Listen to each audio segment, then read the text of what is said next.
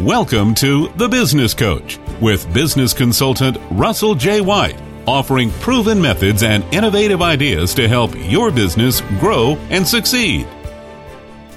So, business coach, can you build good habits gently? I'm a strong believer in progressive improvement. Frequently, a life event will trigger a person into deciding to tackle some major life problems and, and striving to make improvements in their habits. I love that. That's awesome. Turning a negative into a positive is a great way to take control of your life. But if you want to make lasting improvements, make that change gently.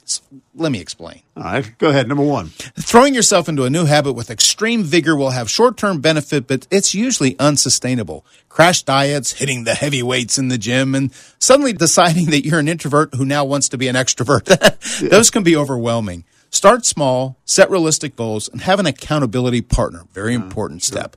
These are sustainable habits that will reach the improvements that you really desire. All right, number two. There are no shortcuts. If you want to build better habits, you're going to want to start with a lifestyle redesign. For example, I no longer need to work out.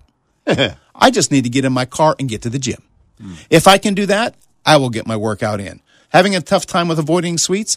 Just don't put them in your grocery cart. That way, when you're having a slow, moment of discipline that when you're at home, you don't have to worry about it because it's not there. Simple redesigns make for lasting improvements. And lastly, finally, know the best time of the day. I'm a morning person and an evening person, but afternoons are really tough for me. So when I'm trying to tackle my hardest, most difficult, or unenjoyable task story, I do that during the best time of the day. Otherwise, they just don't get done. Plan your life and make sustainable, incremental adjustments, and your new habits will become who you are.